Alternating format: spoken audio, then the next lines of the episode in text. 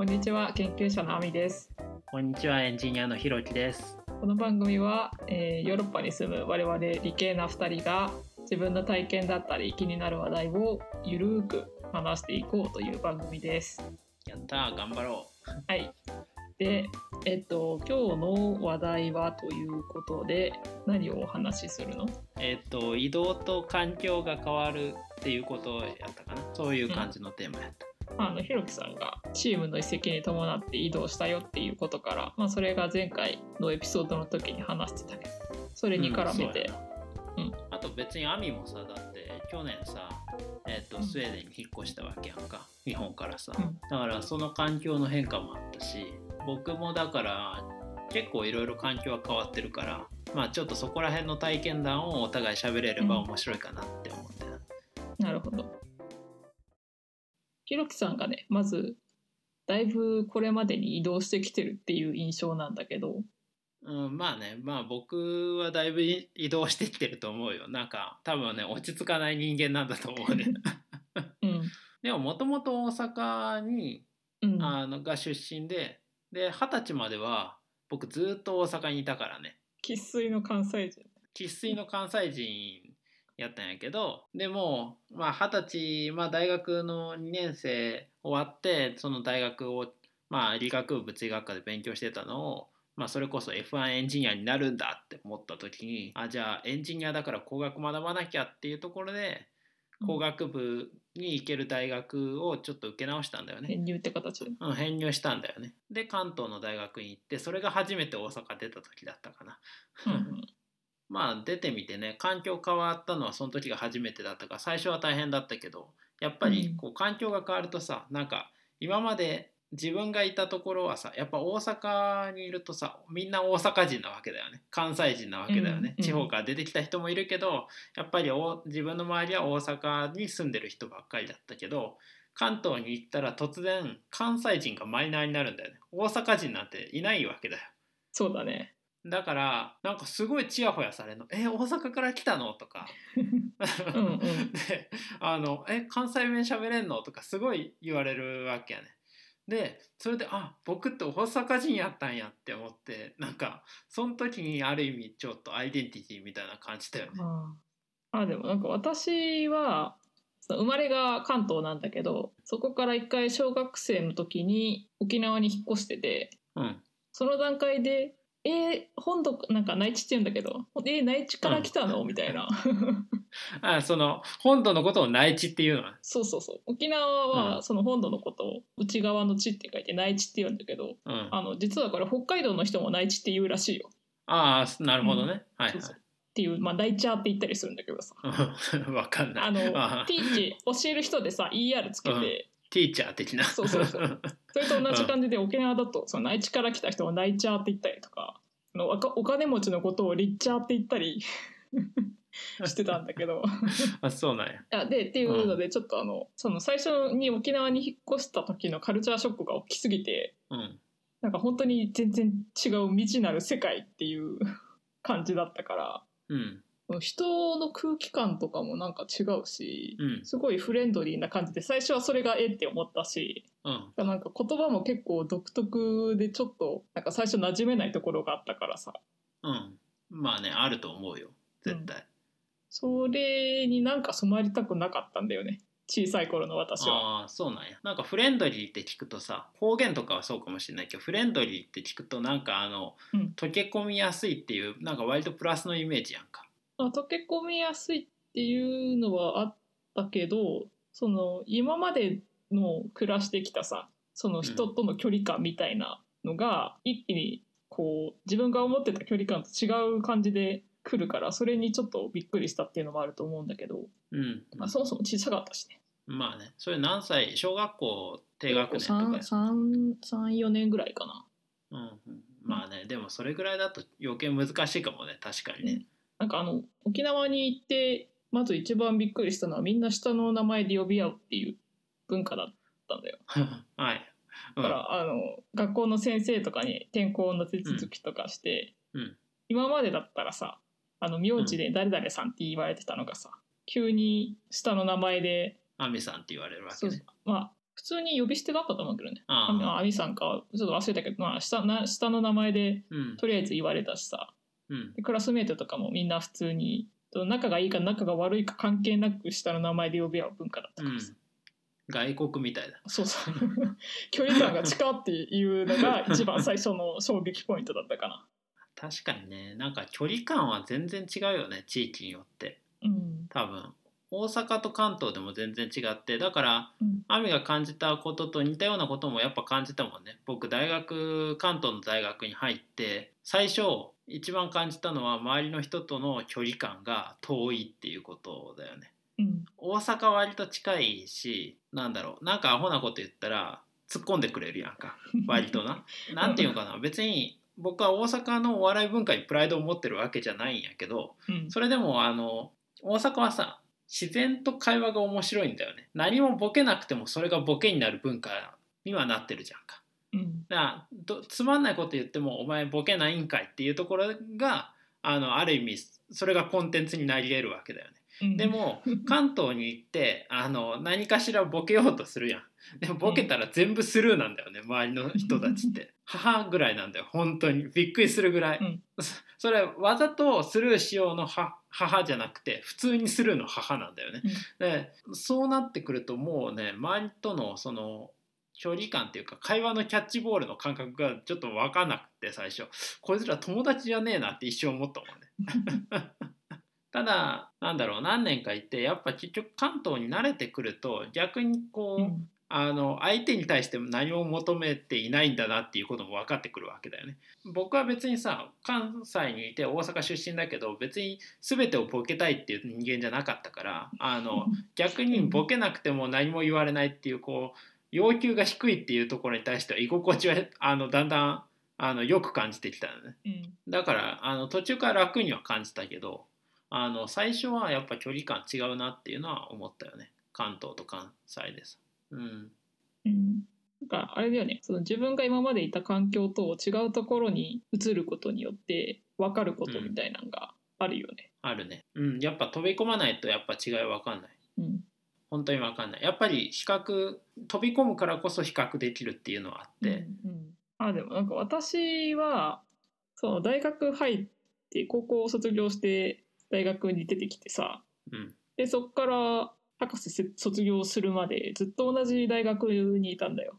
で配属されてからずっと同じ研究室だったからさドクター入ってからぐらいかなまあしばらくしたぐらいにさうん。なんか自分の世界がすごい閉じてるなって思ってうん。行くのは研究室ばっかりだし、まあ、あとはバイトもちょこちょこ行ってたけどそのバイト先ですら長年ずっと同じとこに勤めてたからさ。そうだね。うんうん。そうそう。なんかすごい私の世界が閉じてるなって思って、うん。その卒業した後はちゃんと自分から外に出ていかないといけないなっていうなんだろう危機感みたいなのがあってさ閉じてる世界にいるのは嫌だなって思ったのね。うん結局なんかそこに慣れちゃって、まあ、楽ではあるんだけどそっから自分が成長できるかって言われたらあんまりその可能性が低いんじゃないかって思ってさ。うんまあね。だからずっと出たいって言ってたもんね海外に。そうそう。まあ別に、まあ、海外でなくてもとりあえず何かしら場所を変えてとかしないといけないなって思ったし、うん。そのだからドクターの途中からその大学外というか研究室外のコミュニティもちょこちょこ探してみたりさ。その英会話のイベント行ったりもしたしさ、っはいはい。ていうのは思ってた。だからその大学の研究室に閉じこもっていただけじゃ出会えない人にいろいろ会えたっていうのが楽しかったかな。その外のコミュニティに出ることによって。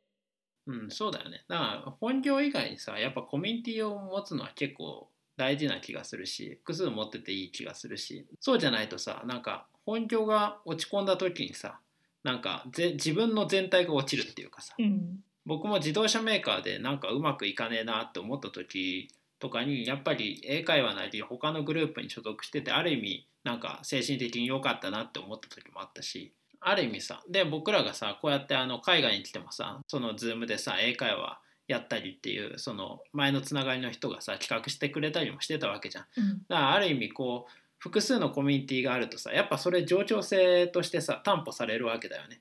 でそのうちの一つが欠損してもさあの他のもう一個のさ動線が生きてるから大丈夫ってなるわけなんだよ。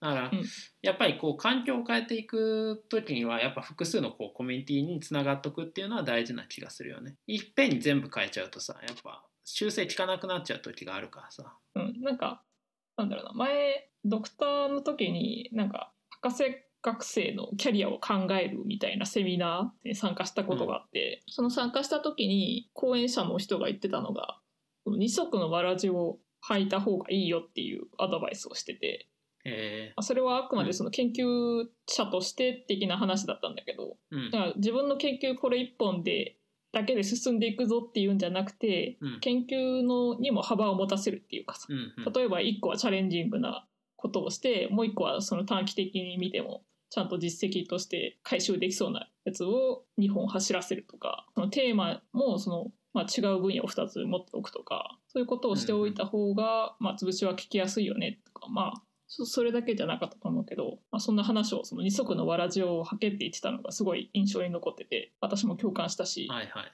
うんだからまあそれは研究に限らずなんだけどその自分のまあ軸みたいなやつをその2本とか複数持っておくのはいいかなまあ大事かなって思うね。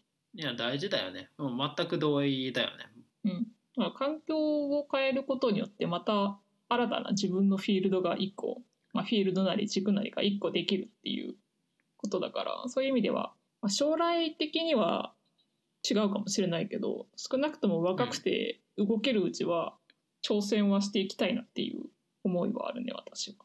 そうだよね。それはいいと思うよね。なんか、だから僕とかはさ、やっぱりモータースポーツっていう軸が一つあってさ、大学卒業して、最初の会社ではモータースポーツの開発してたけど、僕その後日本の自動車メーカー行って、そこで自動運転の基礎研究みたいなのしてたわけだ。で、量産の部門、一般の自動車の部門に行ったのも、やっぱりその幅を広げるためっていうかさ、アミの言った二足のわらじじゃないけど、で今の自動車メーカー自動車業界ってさやっぱ自動運転とか電気自動車っていうもうメガトレンドが来てるわけだよね。うんでそこの求人ってめちゃくちゃ多いわけだよある意味。で自動車メーカーでじゃあね自動運転のけんあの開発してましたってなるともう正直自動車業界で就職には困らないよ基本的に打算的なこと言うと。でただ僕はまあモータースポーツに行きたかったし僕が最終的そこで勉強した理由はモータースポーツにも電動化電気の自動電気自動車の波は来るし自動運転の波も絶対来ると。で来た時に僕がそこをあの開発できるエンジニアでありたいからあの量産部門で少し勉強してたっていうのはあるんだけれどもある意味、うんそこモータースポーツがもう社会に必要とされなくなった時に自動車業界で食べていこうと思ったらあの昔自動車メーカーであのエンジ自動運転の開発してましたって言えるのはめちゃくちゃ強いんだよね。うんそういう打算的なあのあの予防線みたいな意味でも自動車メーカーに行ったっていうのはあった。うんうん、でもその予防線があるから自分でやりたいこととかさ、まあ、あのひろきさんだったらモータースポーツにどんどん挑戦できるっていうのはあるかもね。安心材料っていうかさにもなり得る気がする。うん、そうそうそう多分ね。だから自動車メーカーでこんだけやれたっていうのはさやっぱり自分のじ中で自信になるわけだよね、だからモータースポーツでちゃんとエンジニアとして成長していけば量産の方でも通用するんだっていうところは確認取れたっていうのは良かった。うん。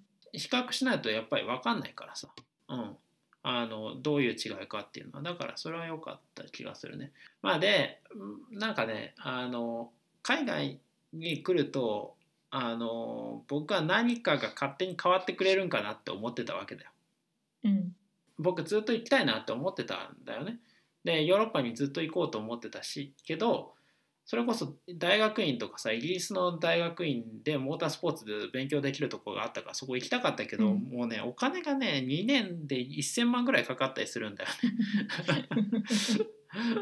でもうさすがにさなんかあのうん関東に行って一人暮らしとかさせてもらってた時にさまたこれでイギリス行って1,000万円出してくれなんて親に言えるはずないじゃんか。で、自分でお金取るのもさ1,000万はちょっと厳しかったからさ断念したんだけど、だからずっと行きたかった。でもできけないしでもまあいつか行こうと思ってたから英語はずっと勉強して。でそうするとさやっぱそういう海外の経験ある人とあ話す機会が多くていろいろ言われるんだ、いやアメリカに10年住んでてみたいな。でなんかあのやっぱり価値観変わったなみたいな話をよく聞くわけだよね。大学留学してあの人生変わりました。なんかあの、うん。物事の見え方が変わりましたっていう話をずっと聞いてて、うん。そうするとさなんか海外に行けばなんか自分って変わるんかなってすごい思ってたんだよね。なんとなく。うん。でいざドイツに行って、まあ、ドイツ語も勉強しつつ就職活動もしつつってやって、まあ、就職までできてってやってるんだけれども別に僕自身が大きく変わったっていうことはあんまりないなとは思ってて、うん。なんかそこは結構肩透かしだったかなって思った。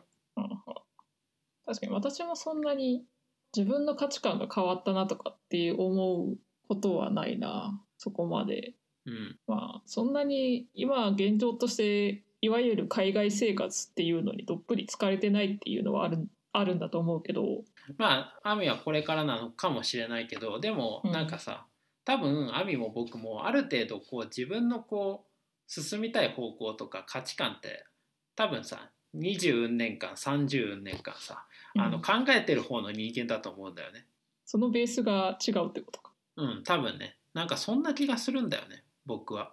なんか自分の信念みたいなのは僕結局変わんねえなと思ってて何やってても。うんただあの海外行って何か変わったかなって思うと環境は確かに変わったんだよ僕自身はなかなか変わらないんだけどうんあの周りの環境は変わっててだからそれこそさやっぱりモータースポーツが文化として周りに根付いてるっていうのはあるあのすごい感じるし、こう仕事何やってんのってレースのエンジニアなんだって言うとああそれはクールだねみたいな話になるわけだよ。だからやっぱそういうのをこう周りからやっぱあの応援してもらえるのも嬉しいし知ってもらえてるのも嬉しいし。うん。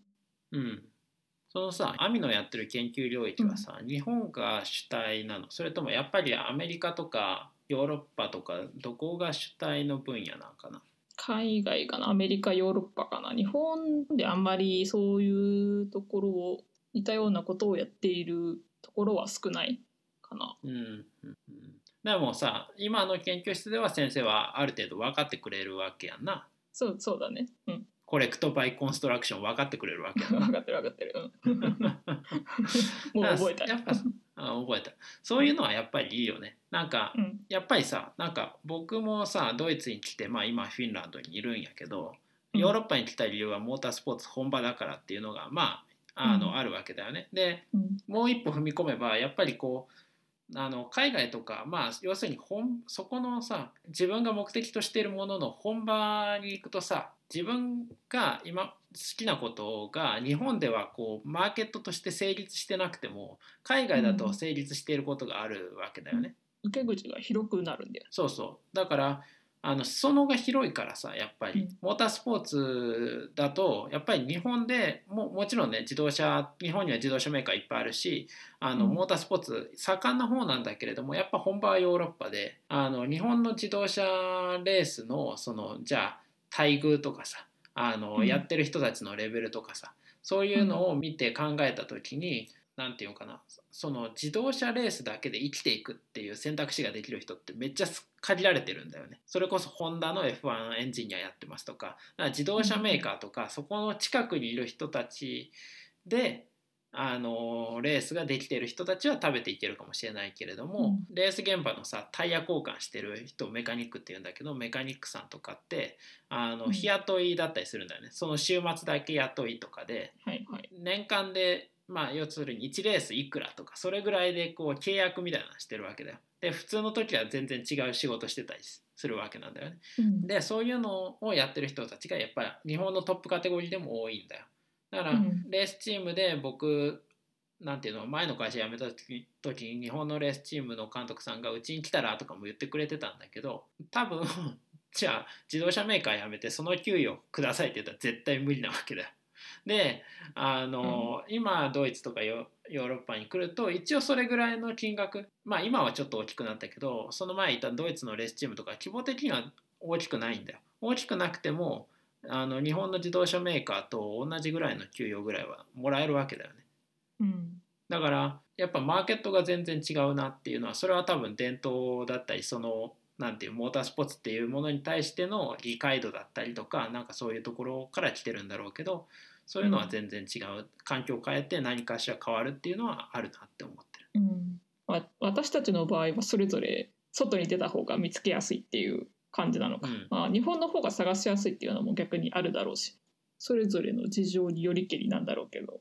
そうだね。あだからアニメとかアニメとかと確実にそうでしょ、ああ確かに、うん、だからちょこちょこやっぱりね海外ヨーロッパとかいると日本のアニメ好きっていう人と友達になったりするけどさ。うん、だからそういう人たちはやっぱり日本に行きたいわけだよね。確かになんかその、うん海外から来た留学生で日本語がすごい上手って思ったら大体みんな日本のアニメで勉強したって 言ってるね。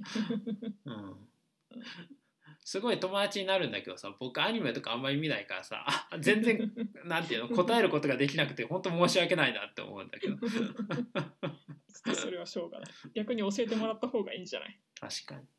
あとは僕趣味として囲碁大好きやんか。だからねちょうど運よくさ日本のプロの先生が日本大使館で囲碁のイベント大会する時ににさ、僕ちょっと誘ってもらってさ日本大使館で囲碁のイベント出たりしたわけだよ。大会に出たりしたわけだよね。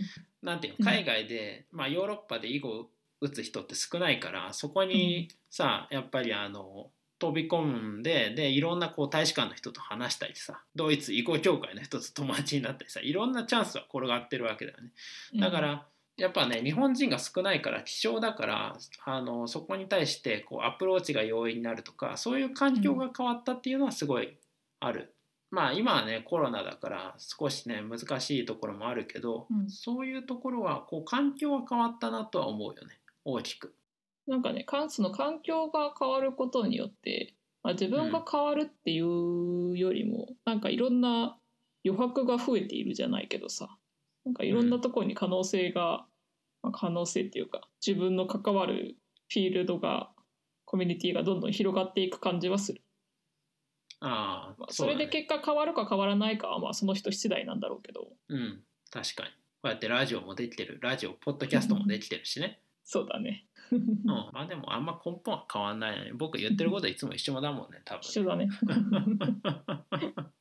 あとはあれかな。やっぱり環境が変わって適応できた時に自信にはなってくるかなっていうのはある。あ。なんかさ多分僕と話しているとなんか僕は勝手に自信満々だって思ってくれる人が結構いたりするわけなんだけどあのそうでもないんだけどね 僕つまんないことで非常に悩んでたりするから。あ でもなんかあの割と僕根本のところは自分に自信があってうん。あのいい意味でもあの勘違いみたいなのしててまあ自分ならできるやろって思ってるわけだよ基本的にね。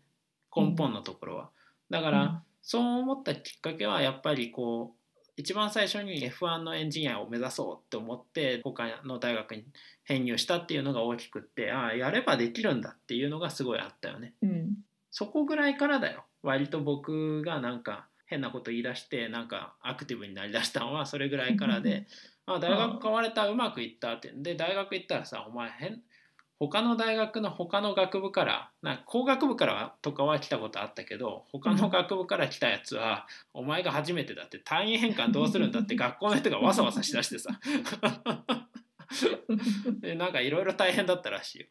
うん。でまあねそんなんだったからまあそこからさホンダの F1 のエンジニアの人訪問したりとかレースチーム訪問したりとか、で大学院の研究とかでなんかいろいろ立ち上げさせてもらったりとかこうどんどんこうアクティブになっていくっていうかさなんか一回こう大きな変化を超えるとさなんかうん。変化に対しての自分の敷地が変わってくるわけだよ。そうだね。だから、そうそう転職1回するとさ2回目の転職が早くなるとかさそういうなんか否定的なさ、あの意見とかもあったりするんだけど僕は結構ポジティブで1回こう転職に限らずね1回大きな変化すると次の変化に対してそれが小さいとすごい容易だし今まで迷ってたぐらいのものが全然迷わなくなるしさらに大きな変化に対してもあこれぐらいならいけんじゃねって思うわけだ。よ。確かに。ハードルは低くなる。うん。うん。いやそれはねすごいいいことだと思う。恐怖感がなくなるっていうか。うん。いやだからさアミはスウェーデンに来たじゃん。あの大学院でさ6年とか6年半とかさ、うん。あの滞在してきたやんか。やっぱ、うんだから多分釣りはどっかに移動する時にすげえ心理的ハードル低いと思うよ。うん釣りさアメリカに行こうがさまた日本に戻ろうがさ東京に行こうがさそれってもう全然こう振れ幅として大したことないじゃん。うん、だから別にそのか絶対大学教授になりたいとか思ってるわけでもないし、あそうなんだ。うんそうそうマッチするんだったら研究所とか企業とかっていう選択肢もありだなとは思ってるから自分の中ではさいやでも研究者はね羨ましいよ正直。そううん。潰しが効くじゃんめちゃくちゃ。特にドクター持ってる研究者ってやっぱりね、うんまずヨーロッパでドクター持ってるっていうのはめちゃくちゃ強いよね。うん海外で働く上でやっぱりこう海外にいるとさうんマスター持ってるだけでビザ降りやすくなるわけだよ。で市役所にさどこの大学出てますか？でどこまでデグリー持ってますかっていうところを提出してそれで審査されるわけだから、うん。あのその時点でさやっぱりなんか学歴社会なのはすごい感じるんだけどまあドクター持ってるっていうのは本当にヨーロッパだと超一流だからやっぱりこう、住みやすいよね。そのあの働き口とか見つけるのはすごい有利になるし、あとはまあ僕が羨ましいなって思うのはドクターとか、まあ、特に工学系の研究者だとそこからアプリケーションにつなげていけるじゃん基本的に。まあアミがアプリケーション寄りじゃないことは承知してるけどそれでもさ比較的近いところに行ってやろうと思えば全然できるわけだよね。うんだから研究からアプリケアプリケーションの段階までさできてしかも別に副業規定とかあんまりないわけじゃん基本的に。場所によると思うけどね。あ場所によるんかな。でも大学の研究の研究室の先生とかなんかいろいろやってんじゃんね、まあ、YouTuber やってる先生とかもあのベンチャー立ち上げてる先生とかもいるね。そうだよね。落合さんとかもそれやってるし。まあでもいろいろやってる先生はいるね。いっぱいいるじゃんね。だからそういう意味ではさいろいろできるわけだよね。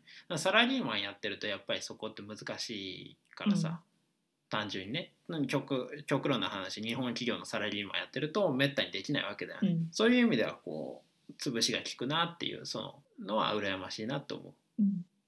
なんか潰しが効くっていうとすごい打算的な響きがするけど。可能 可能性が広がってるんだよ。失礼しました。失礼しました。なるほどねまあ潰しが効くっていう表現は確かによろしくないかもしれないね、まあでも私もそれは大事だと個人的には潰しが効くっていうのはいいことだと思うけどね。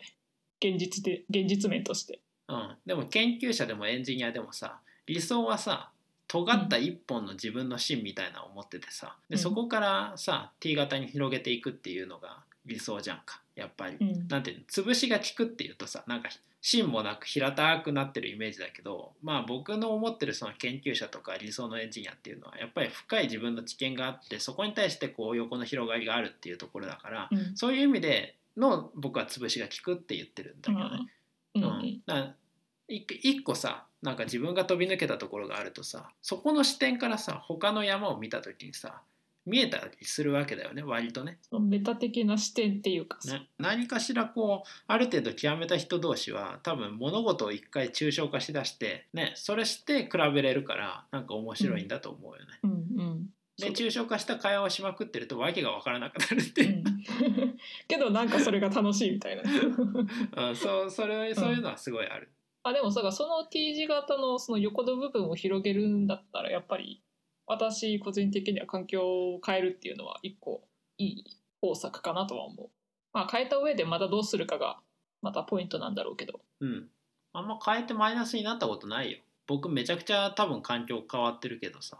まあ現状が少なくとも今の段階ではそう思ってるからまたこれを5年後10年後に聞き直して我々がどう思うかをちょっと見てみたいね。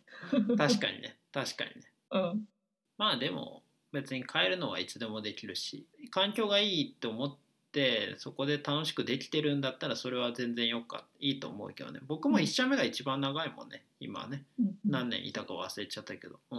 だから変えること自体が目的なわけではないからね。そうそうそう。だから僕もやっぱ世界選手権に参加できるのレースに参加できるチームってアミずっと言ってたけどうん正直なところドイツの前のレースチームに入った段階から次へのスステップアップって、まあ、そ目標がそっちだったからね。世界選手権っていうところだったから、うん。ね。で自動車メーカーに入った時もそこで量産のえ技術を身につけてまたレースに行くっていう。まあ一応僕は僕なりには芯通ってるつもりでやってるから、あんまりそこはマイナスには考えてないけどね。っていうのとあの僕これはいつも言ってるけどあの統計的な結果と自分を比べないっていうね 平均年収であの、うん。会社を判断する人はダメだと僕は思ってるんだけどあのこれはこう完全におごりかもしれないけどそううん。ね、統計データであの見るときは自分を自分をなんていうの標準的なも人間だとしてそこに置いて見るわけじゃんか、だからそういう意味では自分がそこの標準的な人間より、まあ、すまあ優れているとか優れていなくても変わっているとかど真ん中の人間だって思っていない限りそれを見る必要はないわけだよね。自分が平均じゃないから。うん、だってそこにいる人たちはさもう母体がめちゃくちゃ多いわけじゃん。いろんな人を取ってきてでそれを平均的にバーって分散させて評価してるんだから、もうそれはさ、うん。結局平均値の集合でしかないわけだよ。あくまで目安っていうか。そうそう。ああなたがこの大企業 A に入ったらあのうん。いくらもらえますよみたいな、うんあのその指標を見てあ年収700万いいね。って思ってそこの会社に入社するっていうんだったらそれは自分がとっても標準的な人間だと認めているっていうことだからね。はあはあ。なるほど。うんうん。だから僕はあのあんまり統計的な結果と自分を比較しない。え私もなんかあんま平均年収とか調べたことないかうん、いや調べたことはめっちゃあるんだけど 正直。調べてるんだけど 結局自分自分に提示される金額だけでいいっていうか。ああ。っていう考え方な気がする私は。アミはねあんまりなんか人のこと気にしないじゃん。割と我が道を行くじゃん。うんで僕はこんなこと言っててもやっぱり周りの人のことが気になるし比較しちゃうから、だからあえてそうあの意識的に思ってる。あ戦略的思考ね。それ戦は略的思考。なるほど。いや打算的にそれこそあこの会社いいなあトヨタ年収いいなとかさなんだろう外資系のここいいなとか思ってそれで選びたくないから。うん。うん、だから別に例えば僕が優秀だったらどこの会社行っても部長になれば1,000万円もらえるでしょって思い思って言い聞かせて、あの自分の行きたいところに行く。はいはい。だからそこにそのお金とかのファクターをあんまり入れたくないからね。はあはあなるほど。うんまた不思議な話に転がってきたけど。何言ってんのか何言ってんのかようわからんようになってきた。一 旦 この辺にしとこう。ちょっと。もう今回カオス、うん完全に。うんあんまりね思ったより話が広がらなかった。割とさいいテーマだと思ったんだよね。移動とかさ環境が変わるっていうさあのことについてさ僕ら結構話せると思ってたんだけど、うん。思ってたよりねなんていう議論にならなかったっていうのがあの意外だった、多分ねそれは2人とも結構似たようなことを思ってるからじゃないかなっていうのを途中からちょっと思ってた。うん、確かに。結構その環境の変化に対して2人ともポジティブっていうかさ差分があんまなかったね。うん、環境の変化を怖がる人をさやっぱゲストとして呼んだ方が良かったかもしれない。かどっちかが怖がる人の気持ちを頑張って想像して喋るっていうことをした方が良かったかもね。だから環境の変化を怖がってた頃の自分を想像してそのそいつらに対してあの意見交換していくっていう方が良かった気がするね。うん。それが足らんかったわ。まあ一個反省点が分かったということでうん。これはこれでいい収穫だったということにしよう。まあちょっと今日は一旦 こんなところで締めときましょうかとりあえず。はい。はいさよなら。さよなら